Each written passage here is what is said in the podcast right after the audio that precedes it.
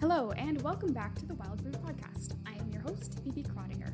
Last week, we sat down with Mitch Cutter of the Idaho Conservation League and talked about the dams along the Snake River. To no one's surprise, the dams are also a central talking point in today's episode. So, before we begin, a quick review. There are four dams on the lower Snake River the Ice Harbor Dam, the Lower Monumental Dam, Little Goose Dam, and the Lower Granite Dam. Salmon migrating to central Idaho can pass over these dams on their way back to spawn, but baby salmon have a very difficult time crossing over them to get back to the ocean. The Hells Canyon Dam is also located on the Snake River, but has no fish passage, and therefore blocks all of the salmon from migrating to southern Idaho. To mitigate the loss of fish from all of these dams, I had the great privilege of talking with John Cassinelli. Uh, my name is John Cassinelli, and I'm the Anadromous Fisheries Manager for the Idaho Department of Fish and Game.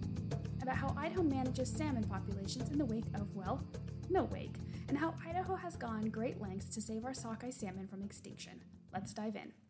John, thank you so much for joining me today on this Wild Brood podcast. I am very, very excited to talk to you about salmon hatcheries, and specifically because I did go to the Sockeye Salmon Hatchery in Eagle, which was an eye opener, and I felt like I was on a field trip. It was super interesting, and I have lived in Idaho my entire life, except for a small stint when my husband was in the Navy, and I did not realize how important salmon were to Idaho, which feels like a horrible admission to make. So now that I live in Boise and salmon may have a bigger presence there, even though there's really no salmon in southern Idaho, I feel like it's my mission to dig deeper. So today I want to talk to you about the hatcheries we have here in Idaho because there's apparently a long history that I didn't know about. So before we begin, what is a hatchery and how is it different from a fishery?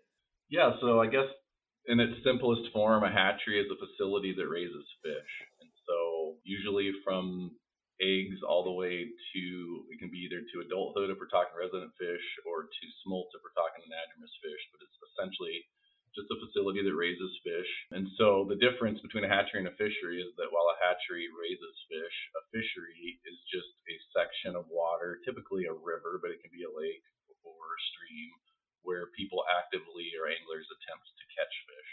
And so those are the, the main differences between the two. So in regards to Idaho specifically, and this can encompass all the, the types of fish we have in Idaho. How long have hatcheries been in Idaho? What's the history of hatcheries here?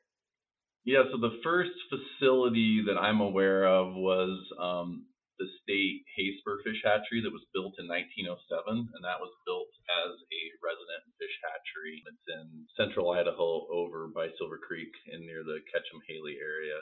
So that's that's the first hatchery that was built in Idaho, and then after that, through the turn of the century, there was multiple hatcheries built. As far as salmon and steelhead hatcheries, those really started coming online in the 1960s and through the 70s and 80s and corresponded with the construction of the Hells Canyon and Snake River dams. 1907, that's a really that's a long time. Why did Idaho need hatcheries at the turn of the century? In my mind, you know, Idaho's pristine during that area. Is that not correct or what happened?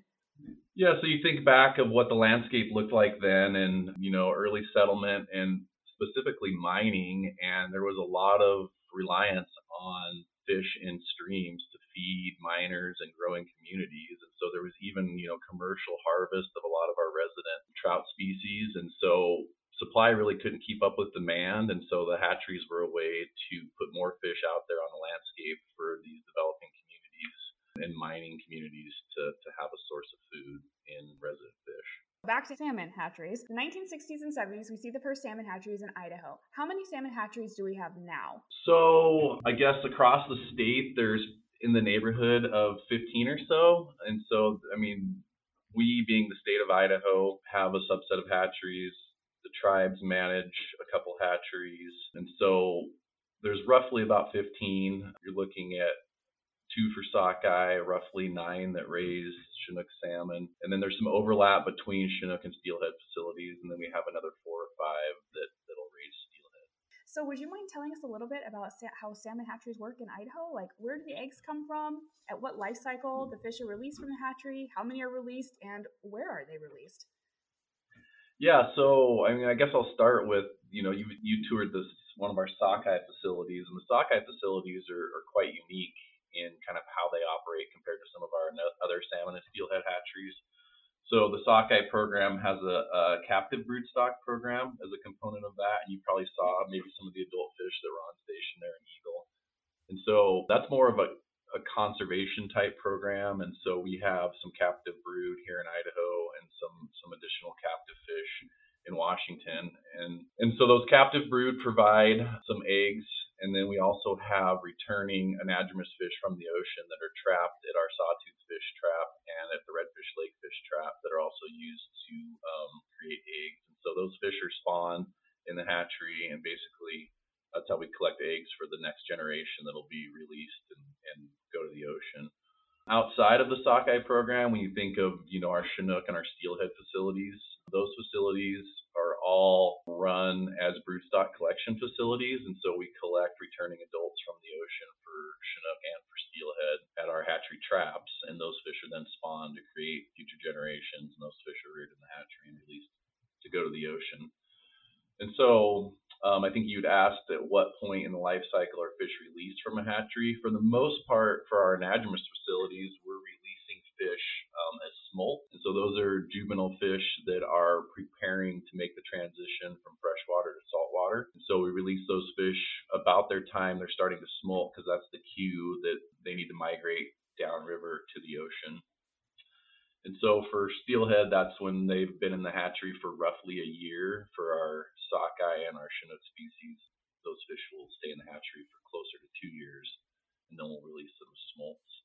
And they're released across the landscape. Most of them are released for all the species at a hatchery trap. That way, when they come back as adults, we can trap them at those same traps. But we do you know, specifically to steelhead and a little bit for Chinook, we have some off-site releases where we release fish off-site at places that'll create fisheries when they come back. And so there's a little bit of that that goes on across the salmon and clearwater basins. Now, the one question I've been wanting to ask an expert, because it's been mentioned multiple times in many of the books that I've read and other interviews I've had, but it's never really had a clarification. What is the difference between what we would consider a wild salmon and a hatchery salmon? Because it's my understanding, especially with sockeye, most of these sockeye salmon that we see coming back are technically not wild by the way we think of them, like where they've never had any human interference. So, how would you define the wild versus hatchery? Is there like a certain amount of generations that a hatchery salmon has to like spawn through to be considered wild? So, for and I mean for anadromous fish, it's really just hatchery or wild is determined by where they were reared, and so or born. So hatchery fish are essentially born and reared in a hatchery environment, and wild fish are born in the wild. And so a single generation can separate. So if you release a hatchery fish, it swims to the ocean, comes back, and spawns in the case of sockeye in a lake, or the case of steelhead or chinook in a river. Those offspring are then considered wild because they're born in the wild.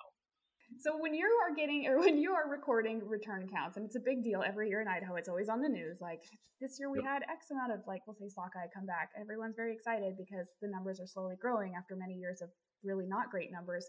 How on earth are you getting accurate return counts? Because one, it's a fish. Two, it's underwater. I mean, is there some poor guy that's out at a riverhead just being like one, two? Is, is that how it's going, or how are you getting these accurate counts for wild and hatchery salmon? Yeah, so for Idaho, all of our fish obviously have to come over all the dams in the Columbia and the Snake River. And so the one caveat of the dams that, that helps us count fish is that all those fish have to swim over a ladder. And so they're concentrated as they come over those ladders, and we can get a good count of those fish. And so you think of Lower Granite Dam, which is the last dam that Idaho bound adults have to return over, all of those fish go through a single fish ladder at Lower Granite Dam and they swim by a window where they're counted. And so we get accurate counts of the total number of fish that are coming back above Lower Granite. And then specific to if they're wild or hatchery, or even to which hatchery they're going to return to. All of our fish that go out, uh, whether they're hatchery or wild, they get a subset of them get PIT tags, which PIT tag is an acronym for Passive Integrated Transponder Tag. And so these are little, they're about the size of a grain of rice. And as they come back over detectors, they send out a signal and they have a unique number. And so we have um, traps in the rivers that'll collect wild juveniles as they're headed out, and we can pit tag a subset of those wild out migrants. And then within our hatchery, we tag a subset of those fish as well. And so not only when those fish come over Lower Granite Dam do we know how many are coming back based on expanding these pit tag detections, we can estimate how many are coming back to a specific hatchery or to a specific basin. And then we also have genetic tools that we'll use sort of after the fact to so there's a trap at Lower Granite Dam and a, a subset of those fish that swim through the ladder are diverted into a trap where we can take, you know, a fin clip for genetic samples, take lengths, weights, all that stuff. And so after the fact, based on that trap subsample, we can use genetics to further refine specific stocks and origin of fish based on their genetic makeup as well.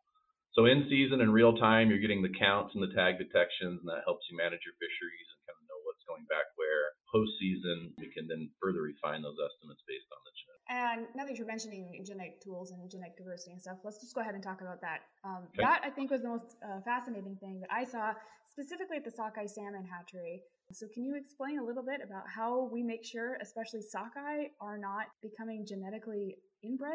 Yeah, so I mean, I, I, first and foremost, I'll just note that Idaho is fortunate in that we have really a world class genetics lab in Eagle, right adjacent to the Eagle hatchery that you toured for sockeye. And so we do some pretty amazing genetics work in house um, across the board related to our anadromous fish species. And specific to sockeye, you mentioned the you know there was some really slim return years there in the 90s where we were just getting a handful of fish coming back. And from a genetic perspective, that's worrisome because you don't want inbreeding, you don't want bottlenecking. And so we've been able to use genetics to crossbreed our sockeye to basically ensure that we're getting the best genetic diversity that we can with the limited fish that we'd had back during that period. And we've done subsequent studies now that we've kind of gotten out of that bottleneck and have a lot more fish to spawn. And we've shown that we made it through that bottleneck and really didn't have a high level of inbreeding or um, a loss of genetic diversity kind of based on using those genetic spawning matrices to kind of make sure we were maximizing the genetics of those fish, even though they were coming back in limited numbers. Then I guess I'll just also note, you know, for our, our Chinook programs, we use an integrated broodstock management approach for a lot of those fish. And so we're using, you know, a wild component of the runs to contribute to our brood stock, and then also using some of the hatchery fish to put on the spawning grounds above weirs to make sure that over time we don't see any sort of genetic variation between our hatchery runs and our wild runs in those specific basins where we have boats to make sure that the genetics basically stay the same between our hatchery and our wild fish. Okay, that's awesome. And I was really curious about that because, again, that seems to be a really big uh, criticism against hatcheries in Idaho is oh, we've got the hatchery salmon that are interbreeding with the wild salmon, and on and on and on. And I was wondering, obviously, fish are wild or animals. You know, there's going to be interbreeding no matter what you do. But is it a, a huge concern? Or let's talk a little bit about Idaho's management of making sure that I guess that doesn't happen. Does it happen? Yeah, and so it's not like because of how we're managing these fish and because the hatchery fish are not, you know, genetically different from the wild fish, it's not really a big issue for us in these basins where we have hatcheries. And I'll just note that all of our hatcheries have hatchery genetic management plans that were approved through NOAA Fisheries. And so um, we're working under the confines of these plans that are uh, federally reviewed to make sure that we don't have issues with our genetic composition of our stocks.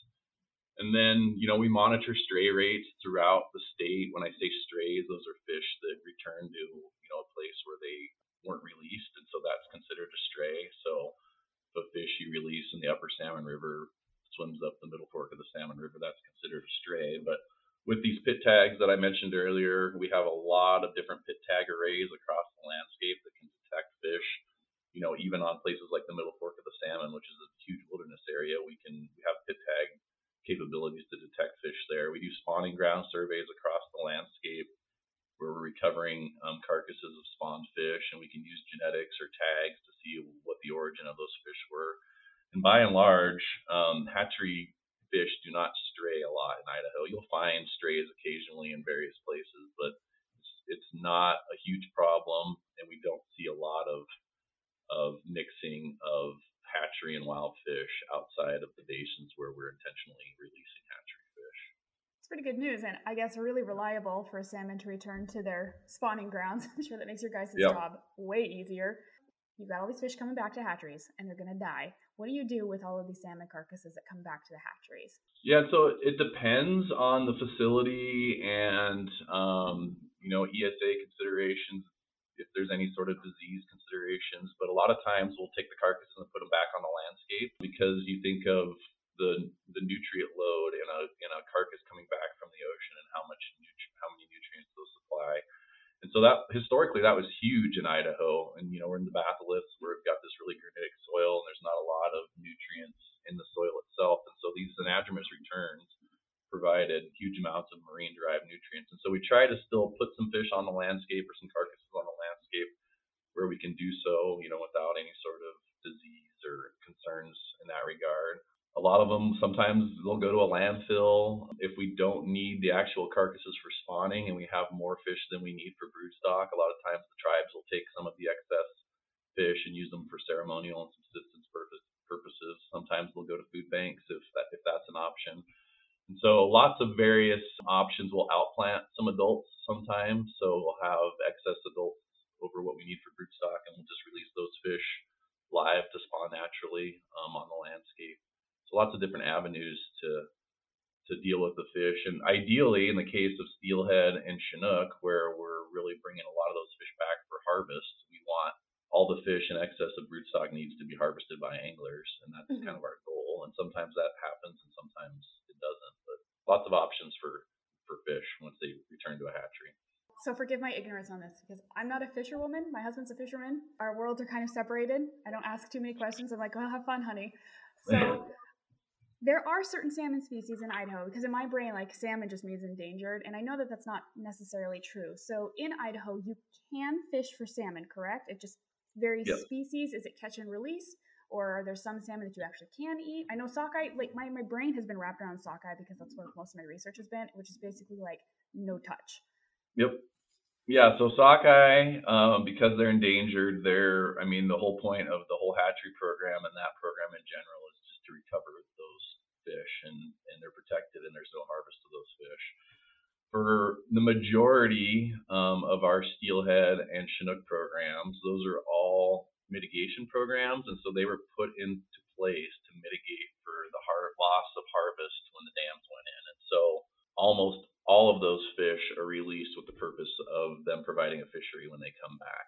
Um, and so there are most years, if numbers are sufficient, we have active spring, summer, fall Chinook fisheries and steelhead fisheries. And so that's a huge a huge driver behind the hatcheries and really their their main purpose. So yeah, that's what they provide to the both the tribal and the sport anglers in Idaho is the opportunity to harvest those fish when they come back. How far are we from a future when hatcheries aren't needed, or will they always be needed given the state of everything? Yeah, and so you know, for for salmon and steelhead, um, as I mentioned, because those are mitigation programs that are put in place for the Snake River and the Hell's Canyon dam complexes. I mean, as long as those dams exist on the landscape, those hatcheries will be in place to mitigate for the losses. And so they will they will exist in perpetuity um, in that regard. It's a little different for sockeye because that those are kind of that's more of a con- conservation program, and the, that hatchery is in place to help recover the species. So it's a difficult question to answer. Obviously, with all of the issues that we have to deal with on the landscape and trying to return sockeye, you know, 900 miles to central Idaho. It's an uphill battle to think that we're going to get to recovery. And so that hatchery's probably going to be in place for a long time and helping those fish along the way. And so, yeah, we're going to we're going to be seeing hatcheries on the landscape probably for a long time. What would the state of salmon be in Idaho if there were no hatcheries? And I know you kind of answered that, but I think it's just important to kind of reinforce the importance yeah. of hatcheries so that's that's a really interesting question. We do we have a um, a fisheries research office out in Nampa, and they they exist solely to do various fish research.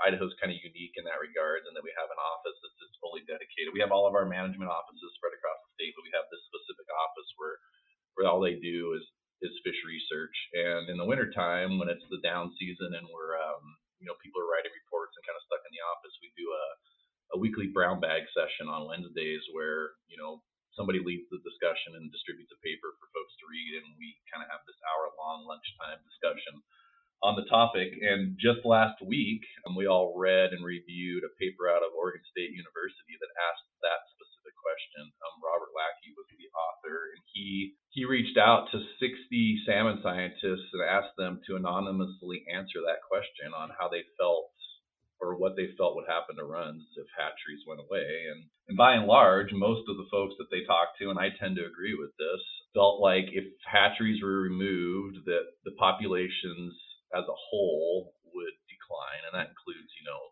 that's the entire population because you're talking hatchery and wild fish. Um, you may see a little bit of a bump in wild populations in certain places, but by and large, the runs would be smaller because so much of the runs are made up of that hatchery component.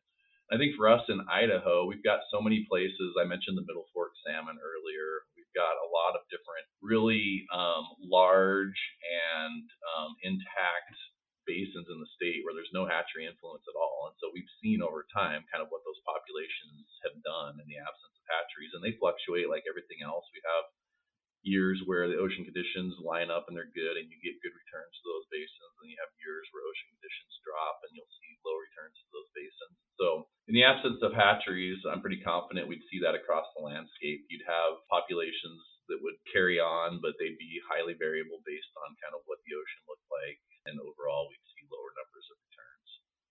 And a lot of unhappy fishermen, I'm sure. Yes. Given everything, what would you consider to be the biggest success with Idaho hatcheries?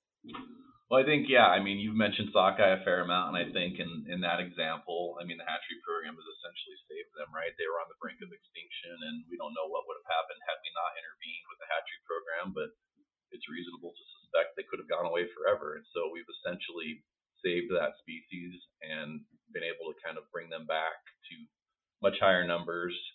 So that's a huge success for the sockeye program. And then on the the steelhead and the chinook side, um, you know, those hatcheries have provided thousands and thousands of fish for anglers to catch and kind of remain connected to the resource. And we're talking both Idaho sport anglers, we're talking tribal fishers. And so being able to go fish for those fish, catch them, and remain connected to that resource is huge. And, and I think that's a huge success of those programs. Absolutely. Do you know the economic influence that the salmon has on like central Idaho? Like Yeah, I don't know that offhand. I know there's been studies that show the huge economic benefit, right? Because I mean those are pretty intense fisheries, especially when you're talking about the Chinook fisheries and Riggins and you're pulling in, you know, thousands of anglers over a you know a month long period. So it's it's a really large economic impact and I've seen some reports related to that, but yeah, I don't have the, the numbers. I asked Professor Google what the economic impact of salmon was on the Idaho economy, and I got a few varying answers, mostly because studies aren't done very often. But, in short, for a small state like ours, the economic impact is ginormous. For those of us who like hard numbers, according to this American Sport Fishing Association, in 2018, 640,000 anglers spent $757 million in fishing related expenses, which generated a $1.1 billion economic boon for Idaho and supported over 8,403 jobs. And if you look at the gross state product of Idaho in 2018, it was around 70 billion. So yeah, fishing is kind of a big deal here. I'm curious, what is the Idaho Fish and Game considered to be the biggest threat or threats to Idaho salmon? Yeah, that's an interesting question because obviously there's lots of lots of things that impact salmon. And I think for me, when I think about that question, the biggest one that comes to mind is the impacts of a changing climate. You think about, you know, the hydro system and the characteristics of, you know, runoff and river temperatures and how those fluctuate with a changing climate with maybe earlier runoff or later runoff and warmer water temperatures in the in the later spring and early summer.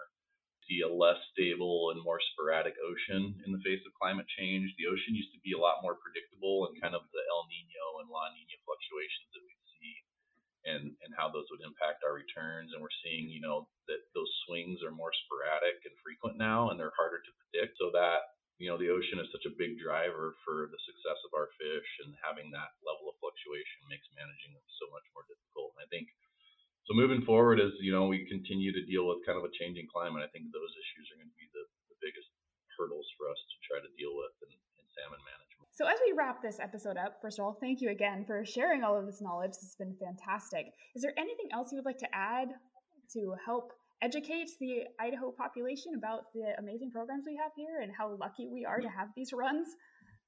No, I think I would just mention that, you know, I think a lot of people don't realize how complex managing salmon in Idaho is. We're talking about, you know, a species that spends the majority of their life several hundred miles outside of the state in the ocean and and, has to swim through two different states to get back here. And so outside of, you know, managing migratory birds on the wildlife side, you know, anadromous fish are one of the higher profile and trickier species to manage and we're kind of at the end of the conveyor belt. So so much of what happens downriver impacts kind of what goes on in Idaho and we're heavily involved with the states of Oregon and Washington and, and the tribes and various groups on, on managing downriver harvest and and all of the things that happen to these fish in the Columbia Basin. And I think I think hatcheries at times can get a bad rap, and there's there's been some some you know media out there and various things that talk about kind of the detriment of hatcheries on anadromous fish. And I think in places some of that is definitely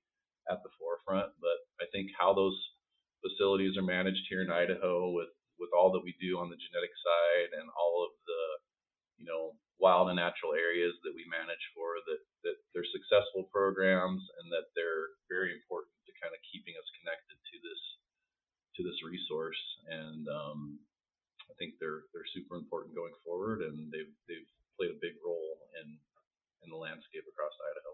So as we end everything here, what are your top three tips for sustainability and how can we be a better steward of the planet?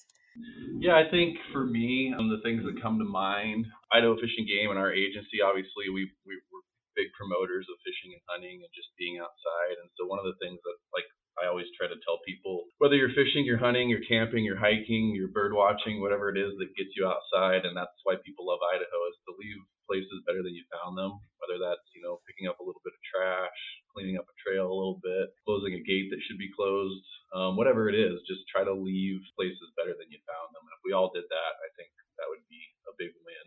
I try to encourage people to be advocates for the environment and wildlife, but not be too narrowly focused. I think we see so many times where people are advocates and they're passionate, but sometimes they're too focused in their scope and understanding of the issues that they're dealing with. And so go into being an advocate for the environment and wildlife with an open mind and try to understand the complexity of all the issues so that you can channel that in the right direction. And then I guess finally, a big one for me is just passing on the passion for the outdoors to the next generation.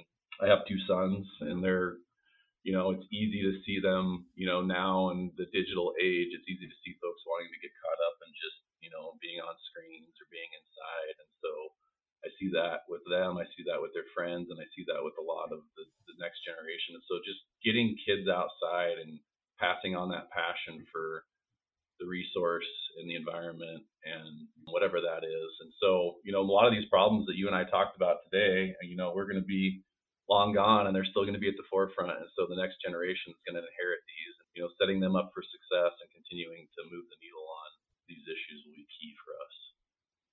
John, I cannot thank you enough for taking time out of your schedule to talk with me about Idaho's fish management. For those listening, I hope you have gained a new appreciation of how difficult it is to manage our precious salmon populations in light of how many obstacles these fish face. But as John said, the next generation will inherit these issues, and it is critical we stay educated and informed about how our resources are managed and how we can continue to implement best practices. If you are curious to learn more, you can visit the Idaho Fish and Game website www.idfg.idaho.gov. Or if you are local, you can visit the Idaho Sockeye Salmon Hatchery here in Eagle, Idaho.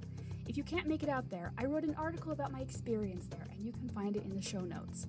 If you enjoyed this episode and want to support Wild Brood's conservation mission, please visit www.wildbrood.art, where you can find a plethora of cranky coffee animals to purchase. This year, 100% of all profits from the Wild Brood Art Division are going straight to the Roatan Marine Park in support of their coral restoration efforts. Thank you again for listening, and stay tuned for next week's salmon installment.